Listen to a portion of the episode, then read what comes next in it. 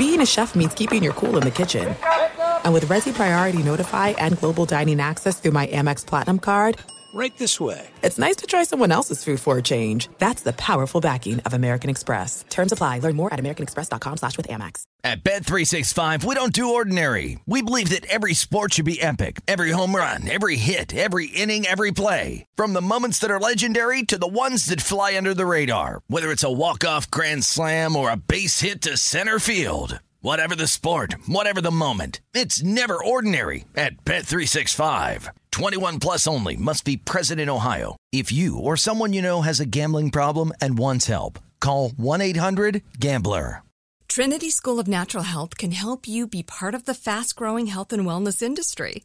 With an education that empowers communities, Trinity grads can change lives by applying natural health principles and techniques in holistic practices or stores selling nourishing health products. Offering 19 online programs that fit your busy schedule, you'll get training to help turn your passion into a career. Enroll today at trinityschool.org. That's trinityschool.org.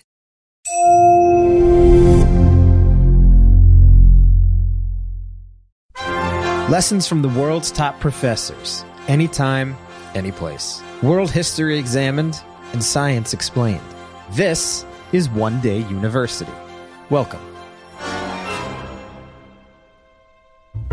And we're back on the untold history of sports in America. I'm your host, Mike Coscarelli. Today, we're looking at the thing that you should do regularly to compete in sports exercise. No, we're not giving you tips on how to lose weight or keep that butt tight. We're talking about the fitness revolution of the 1970s. So get a good stretch, dust off those barbells, and adjust your leg warmers. Here's Matt. We begin in September of 1968. It turns out just a couple of weeks before Tommie Smith and John Carlos famously raised their fists in Mexico City. It's early September 1968, and a small group has gathered at the National Mall in Washington, D.C., and they are there to publicize something brand new National Jogging Day. There were members of a Baltimore jogging club, a, a, former United States Surgeon General. There were some Democratic congressmen, and there was the Republican senator from South Carolina, Strom Thurmond. The then 66 year old Strom Thurmond, most known for his firm beliefs in racial segregation, he was the oldest of the group. And he was just the type of man at risk for a heart attack that doctors had in mind when they began recommending jogging in this era. Look, it's a test case of only one, but Strom Thurmond would live to be 100 years old. He served in the Senate for almost a full half century. So maybe he was onto something here with this jogging thing. Strom Thurmond and the rest of the pack, they, they ran a few laps around the reflecting pool in front of the Washington Monument. And the, the reflecting pool is one quarter mile around, the exact same distance as a regulation track. And then it was back to work, though actually this was part of their job. As we have discussed, 1968 was a cantankerous political year, with the nation dividing over the war in Vietnam and things like Black Power. But on this day, we had Democrats and Republicans coming together to make a bipartisan statement that physical fitness was a matter of national importance. So let's use this moment, the first National Jogging Day in 1968, as our launching point to explore the growing interest in physical fitness among Americans in this era. You know, it was not that long ago that most Americans stopped exercising almost entirely after they graduated high school. You know, they had endured PE classes and now they were done. It's hard to imagine that now because everywhere you look, people are running and mountain biking, lifting weights, doing yoga. I saw a guy balancing on a tightrope the other day. There are fancy gyms that cater to adult clients all around us. Gold's Gym, Planet Fitness, LA Fitness, Title Boxing. The, the list goes on. But this dedication to being physically fit as an adult, this is a relatively new phenomenon in, in American history. You know, we, we talked a while ago about how physical educators, they promoted the idea that children needed to exercise and play games at the turn of the 20th century. This was known as the gospel of play. And we talked more recently about how, in the context of the Cold War and winning the medal count against the Soviets, physical fitness for school children. It was promoted as a patriotic necessity. But what was happening at the National Mall in 1968, this was different. Those were adults who were dedicating themselves to the idea that they needed to be fit, and they were telling other adults that they needed to get in shape as well. And in retrospect, I think this was the beginning of a fitness boom or a, or a fitness craze in this nation, a boom or a craze that we are still living through. So today, let's kind of trace the contours of this fitness boom, this emerging dedication to adult fitness in this era. We've reached the 1970s in this course, and that's why I'm doing this lecture now, because it's in the 1970s that the modern American fitness boom really began. And what I want to do today is try to figure out why. Why did Americans start working out in this decade? So let's intellectualize exercise. Uh, let's think deeply about sweat. That sounds weird, I know, but let's give it a shot. All right. The first thing to say here is that the push for physical fitness among adult Americans, it has its root in a perceived physical fitness crisis in the 1950s. Doctors were warning that Americans were unfit. Now, chalk this up as a what we call now a first world problem because the general lack of fitness among Americans was the result of growing comfort and, and ease and material affluence in the United States after World War II, especially in the suburbs. In the suburbs, men drove their cars from their garages to the train station and then rode the train to work, you know, sitting for two hours a day. Then they sat nine hours a day in their offices Suburban women, they drove their automobiles to the grocery store and then back, and modern appliances certainly made housework easier. This was all good. This was all easy. That was the point. But it was not good for one's physical fitness. There was nothing especially physical or strenuous about modern suburban life. And American doctors started to realize we have a problem on our hands. And I think that this is revealing. When doctors and cultural commentators worried about the lack of fitness among men and women in the suburbs, they focused on different parts of the body for each. For men, the concern was about their hearts. American doctors in the late 1950s, they observed a rise in the number of heart attacks among American men. They declared that there was a cardiac crisis in the United States. There was a pretty famous 1958 book called The Decline of the American Male, and it explained the problem succinctly like this. Take the suburban commuter lifestyle, add in some heavy cigarette smoking and the three martini lunch, and of course, the long hours at the desk, and you have a heart attack in the waiting.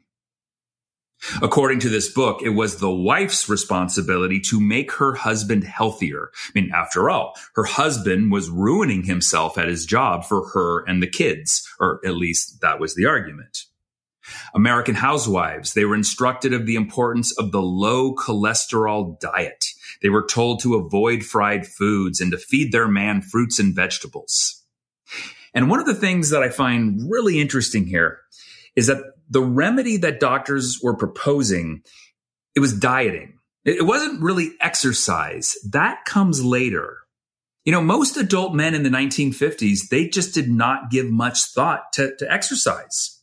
It was grooming, uh, a well shaved face and slicked back hair. These were the important physical qualities. I think this is one of the things that the show Mad Men got so right about this era, if you've seen it. The main character, Don Draper, he spends a lot of time combing his hair, but we never once saw him exercise. The concern for women in this era was not the heart. Instead, the emphasis was on her appearance. And in particular, the focus was on her waistline. In his best selling 1965 book, The Overweight Society, Peter Wyden warned the American housewife that she needed to get thin. And that was the buzzword of the era thinness. You need to get thin and regain your honeymoon figure. Your husband wants you thin. He wants you to look exactly the way you did on your honeymoon back when you were 21 years old. I mean, Talk about an impossible task. And the way to get thin, he said, was by eating less. More than any suggested exercise regimen, women's fitness was wrapped up in the idea that women just needed to eat less and get thinner. Fashion magazines, they told American women that the goal was Twiggy, that waifish it model of the 1960s. I mean, never mind that a woman would have to almost kill herself through calorie depletion to look like Twiggy. The very thin honeymoon figure, that was the goal. All right. I did that part quickly. But with all we have talked about in our course regarding gender, it should come as no surprise that fitness for men and fitness for women meant different things. For men, it was about inner health, the heart. For women, it was about appearance. It was about thinning down and looking good for her man. But there's a class component here as well. Let me point out the middle classness of these concerns that I just outlined. You know, the, the soft sedentary lifestyle was not the concern of the garbage man in Pittsburgh or the domestic worker in Mississippi. No, the figure around which the physical fitness crisis orbited, it was the middle class suburban American. And it's middle class Americans with their abundance of leisure time who are going to be the foot soldiers of the exercise boom in the 1970s. In the 1970s, more and more adult Americans start exercising. And it's in this decade that we get the rise of what one historian calls the new strenuosity. Adult Americans exercising strenuously. The guru of the new strenuosity was Dr. Kenneth Cooper, a, a, former Air Force Surgeon General. In 1968, he published a simple but very influential book titled Aerobics. It was Dr. Cooper who introduced Americans to the idea of aerobic exercise, which is the idea that you need a sustained elevated heart rate for true physical fitness. Aerobic exercise will do it all, he said. It will reduce fat, tone muscles, it will strengthen the heart, it will make you healthy on the inside and look good on the outside. And Americans ran with this idea. Get it? They took his ideas to heart. All right, I'm on a roll. The new strenuosity is clearly a response to the physical fitness crisis of the preceding decades. But let's dig deeper here because we might also think of the new strenuosity as a reaction to larger social and political issues from the 1960s and the early 1970s. And here's what I mean. Let me begin with a comparison. The most direct predecessor to this new interest in exercise and physical fitness was Teddy Roosevelt's call for the strenuous life at the turn of the 20th century. We, we talked about this, how vigorous and robust physical activity it was being promoted as a way to transform young men into the leaders of tomorrow. So the goal of Teddy Roosevelt's strenuous life, it was social because the goal was to invigorate oneself in the name of preparing oneself for national leadership. You know, young men need to engage in these strenuous activities and then the whole nation will benefit later from their leadership. But there was no such civic mindedness to the new strenuosity. With the new strenuosity, the focus was entirely on the self. The focus was on the individual and not society. And here's the argument. I, I find these ideas fascinating. The argument goes like this. In the 1960s, young people, well, they had very serious goals to work toward, you know, racial justice in the civil rights movement, or ending the war in Vietnam, or pushing for feminist legislation. But now here it was the mid and late 1970s. And for many Americans, this was a time of disillusionment you know, civil rights leaders like Martin Luther King and Robert Kennedy, they had been assassinated in 1968. The Vietnam War had been a long, draining, 10 year bloody mess. Watergate had exposed the corruptness of the political system. The Equal Rights for Women Amendment, it had gone down to defeat. And so in response, frustrated and, and disillusioned Americans, they turned away from civic engagement and, and the public. And instead, they turned inward toward the self. They had learned a lesson. All right, maybe I can't make society perfect or even make it better, but I know I can perfect or better the self. I, I can perfect or better my body because I have control over that. That's the theory. One historian of the 1970s, a guy named Christopher Lasch, he called this turn inward the culture of narcissism. Though I've always thought that was too harsh of a designation. I prefer how Tom Wolfe described it. He called the 1970s the me decade. It was a decade when a generation of Americans, he said, they, they tried to distance themselves from the larger troubles of the era and they turned inward. They sought personal satisfaction and well-being in their own lives.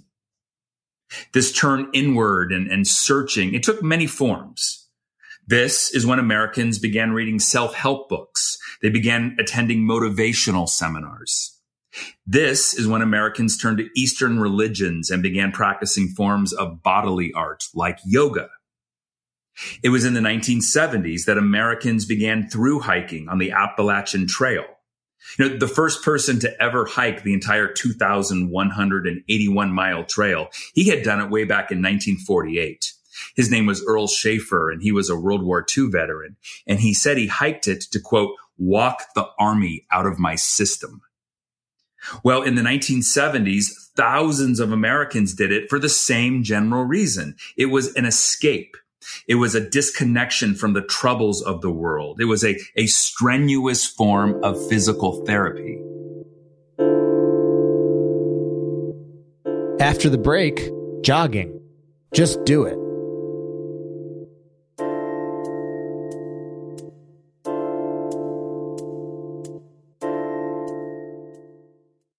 At Bet365, we don't do ordinary. We believe that every sport should be epic. Every home run, every hit, every inning, every play. From the moments that are legendary to the ones that fly under the radar. See for yourself when you sign up today and get $150 in bonus bets when you bet just $5. Whatever the sport, whatever the moment, it's never ordinary at Bet365. 21 plus only must be present in Ohio. If you or someone you know has a gambling problem and wants help, call 1-800-GAMBLER. Terms and conditions apply. Like many of us, you might think identity theft will never happen to you. But consider this there's a new identity theft victim every three seconds in the U.S. That's over 15 million people by the end of this year, equal to the populations of New York, Los Angeles, and Chicago combined.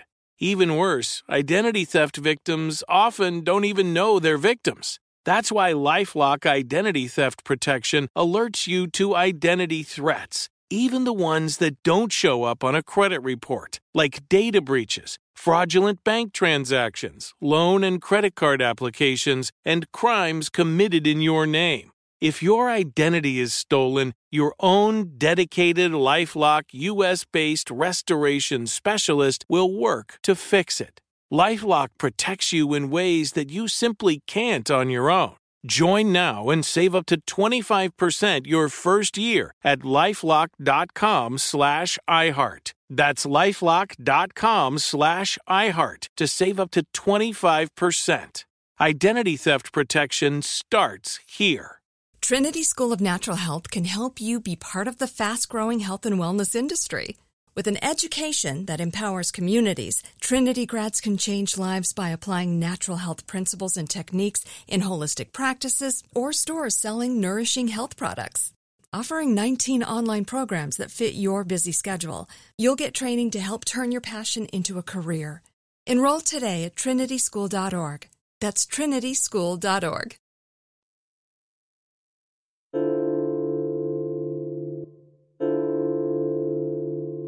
But the most popular manifestation of this turning inward and, and improving the self through exercise in this era was jogging.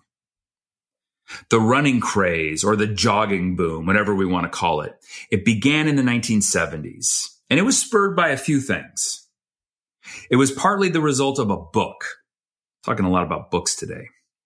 In 1967, Bill Bowerman, he published a slim book titled, very simply, Jogging. Bowerman was a cardiologist and the track coach at the University of Oregon.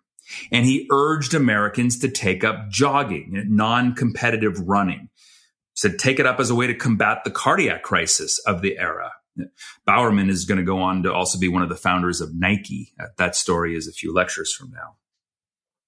The jogging boom was fueled by the successes of a few American distance runners. At the 1972 Munich Olympics, Americans were treated to an amazing performance by the Yale graduate Frank Shorter, who came from far behind in the pack to win the gold. Frank Shorter would be exceeded in popularity by a long haired, mustachioed University of Oregon runner named Steve Prefontaine. They called him Pre. And Pre liked to say that running was not about talent, it was about guts.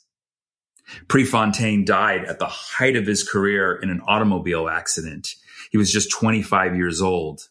And like the young musicians, you know, Jimi Hendrix and Jim Morrison and Janis Joplin, Pre gained semi mythical status after his death.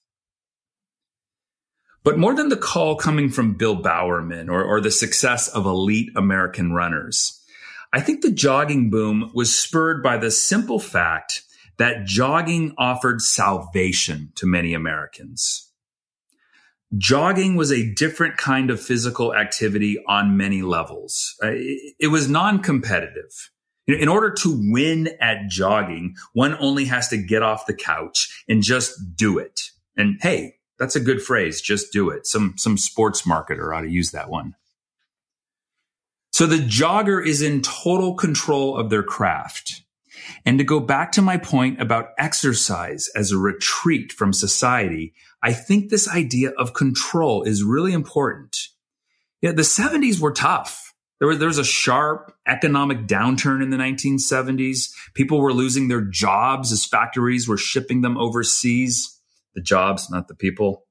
There was rising unemployment. Americans were stuck in lengthy lines for gasoline. Eh, The American hostages were stuck in Iran. But jogging gave many Americans a sense of control over their own lives, a feeling of control that they lacked in the 1970s. So that's the argument. Americans felt as if they lacked control over their own lives. They felt like they lacked the ability to transform American society.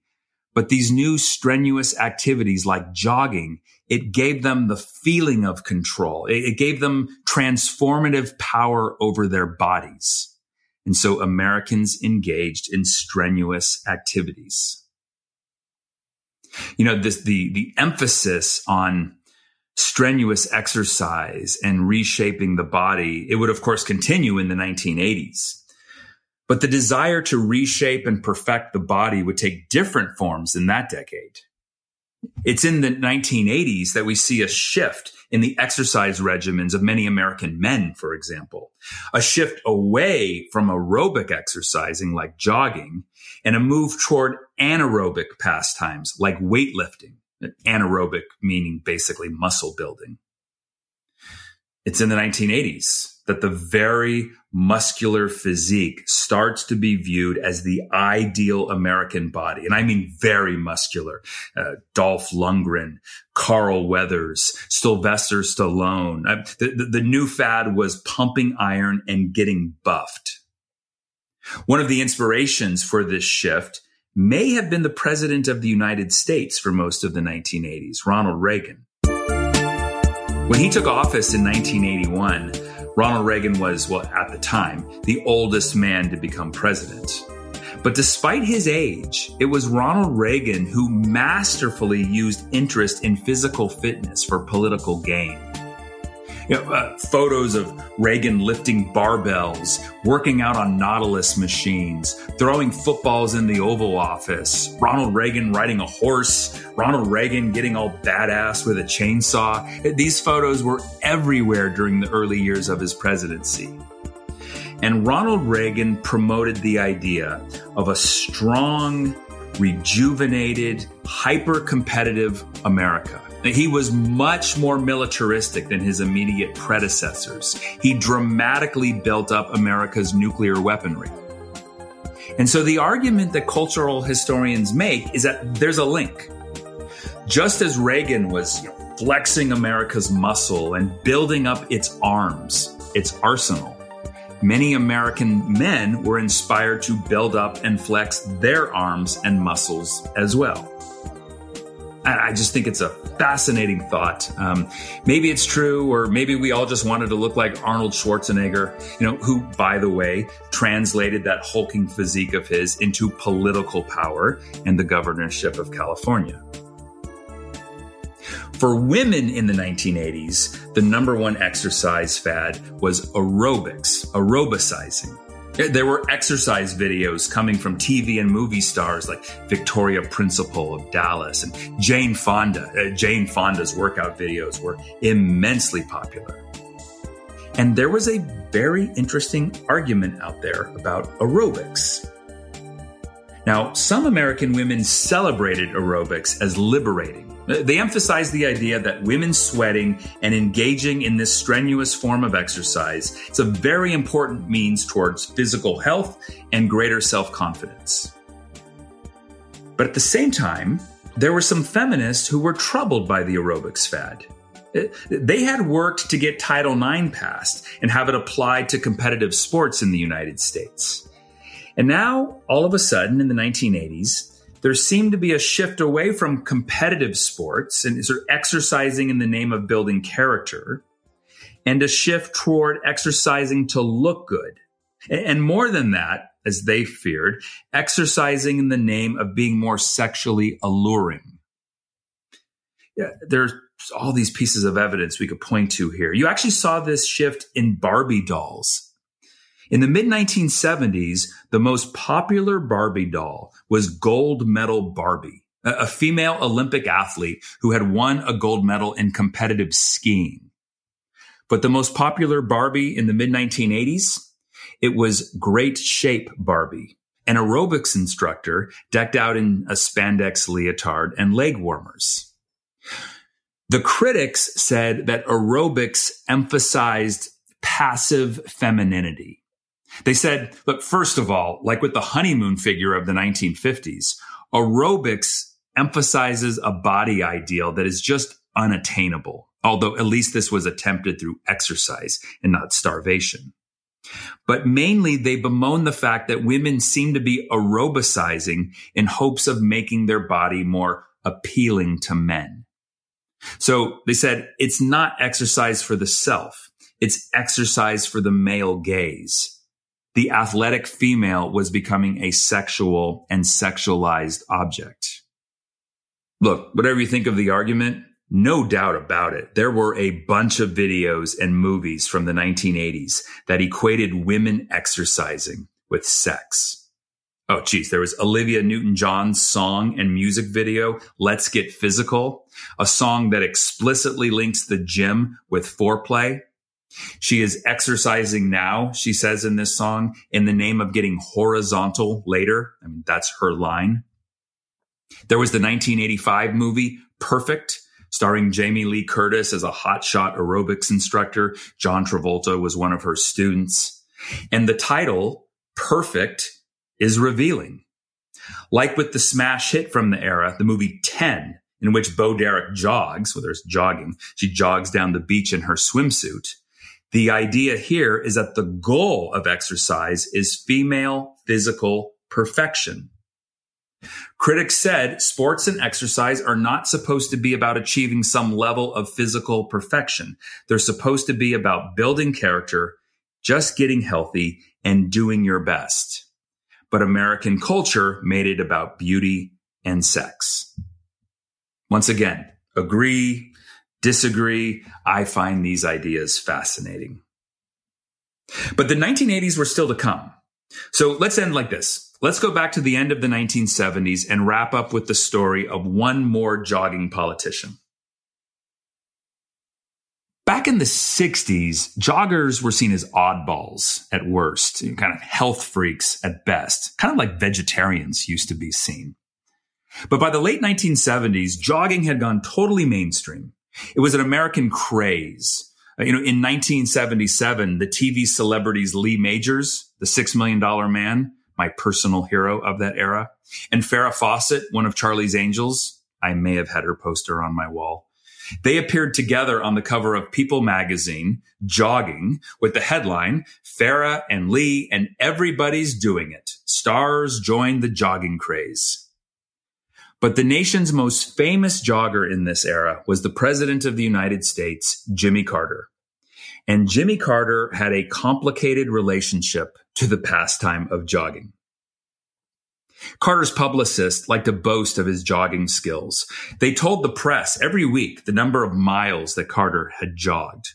And we learned that the president, he could run a sub 630 mile. We learned that through jogging, Carter had reduced his weight from 157 to 149 pounds. His resting pulse rate had been lowered from 60 to 40 beats per minute. All this was announced to the press because Jimmy Carter's publicists were making the argument that because Jimmy Carter was physically fit, he was fit to rule the nation. Presidents make this argument using sports all the time. But this jogging propaganda, it came back to haunt Jimmy Carter. In 1979, while at the presidential retreat at Camp David, Jimmy Carter participated in a, in a, local 10K run, right? 6.2 miles. And the press was invited to tag along and see their physically fit president do his thing. It was a pretty steep and, and hilly course, and it was a humid day. And at the four mile mark, the president became dehydrated. His legs wobbled, his, his face drained of color, and he sagged helplessly into the arms of his aides. And photographers captured the entire scene as Jimmy Carter was whisked into a car and rushed back to Camp David. I mean, there was a real fear that the president had suffered a heart attack. Now, Jimmy Carter quickly recovered, and in fact, he handed out trophies to the winners 90 minutes later. But the damage had been done. You know, instead of Carter demonstrating his strenuosity, many Americans saw his inability to complete the race as a metaphor, a metaphor for, as they saw it, his weak and ineffective leadership. I'm not here today to debate Carter's presidency. I actually think he was a much better president than most people give him credit for. But I know one thing sagging helplessly into the arms of your aides, that is not a good look for someone trying to make the argument that because he's physically fit, he's fit to rule the free world. That's all for now. Next time on the Untold History of Sports in America, presented by One Day University, The Wide World of Sports.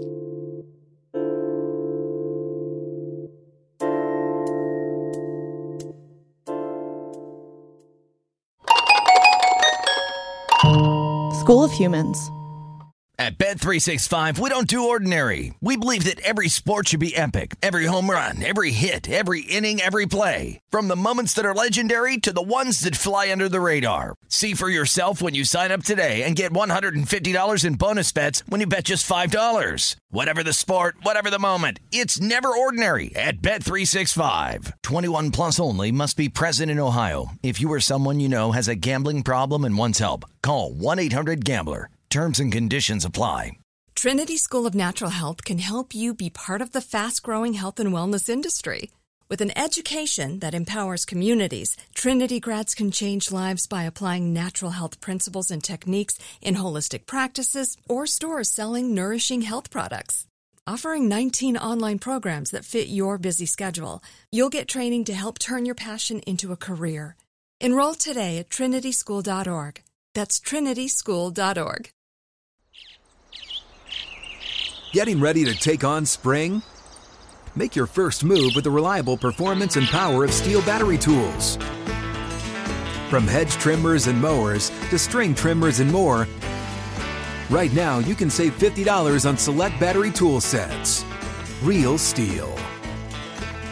Offer valid on select AK system sets through June 16, 2024. See participating retailer for details.